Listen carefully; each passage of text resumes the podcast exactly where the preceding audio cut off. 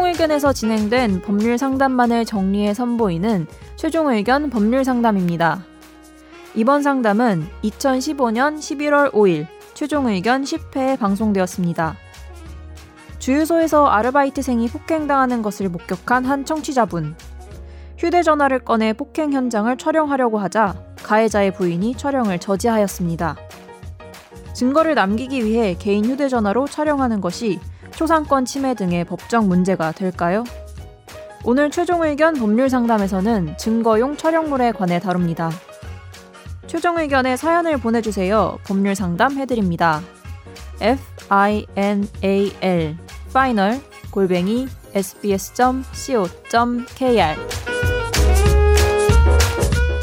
4일 자정경 주유소 알바 학생을 폭행하는 고객의 갑질을 폰으로 동영상 찍는데 폭행하는 고객의 부인이 제가 찍는 거 보더니 폰을 내놓으라고 막말을 하면서 제 신체에 손을 대고 물리력을 행사해서 자리를 피했는데요.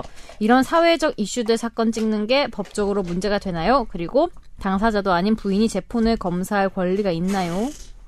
몇 시간 전 일이고 주위에 있던 사람들이 거의 고령이어서 폰으로 찍는 사람은 저밖에 없던 것 같긴 한데 어, 사건의 관계인이 그 상황 찍는 타인의 폰을 빼앗아서 지우면 증거인멸도 될 것 같기도 해서 질문 드립니다. 네, 이게 4일 자정경에 이루어진 사건인데 메일 온 게 5일 새벽에 오신 거예요. 음, 바로 몇 시간 바로 뒤에 보내셨구나. 메일을 보내셨다고. 너무 분하셨던 모양이에요. 음. 우리 역할이 별로 없어진 우리 정현석 변호사님. 예. 한번 좀 이거라도 이거라도 답변 좀 짧게 해주시죠. 답을. 네. 그 지난번 말했지만 특별히 뭐 범죄가 안 될 때 찍으면 초상권 침해는 되는데 이 경우는 폭행을 하고 있기 때문에 초상권 침해는 뭐 굳이 말하면 되긴 되겠죠. 음. 근데 워낙에 중대한 상황이어서 음. 이 정도는 정당화될 가능성이 크다. 찍어도 그리고 또 잠깐 이런 생각도 들어요. 그땐 이런 얘기는 안 해봤는데 이런 상황을 진짜 내가 상상해 보니까 싸움을 하거나 뭐 범죄가 있을 때 말리는 행위는 괜찮잖아요. 네. 근데 찡 들이대는 것도 음. 휴대폰을 들이대는 것도 약간 말리는 효과는 있을 것 같아요. 음. 그래서 그런 이유에서도 정당화될 수는 있다. 그리고 이걸 뺏어서 지우면 음.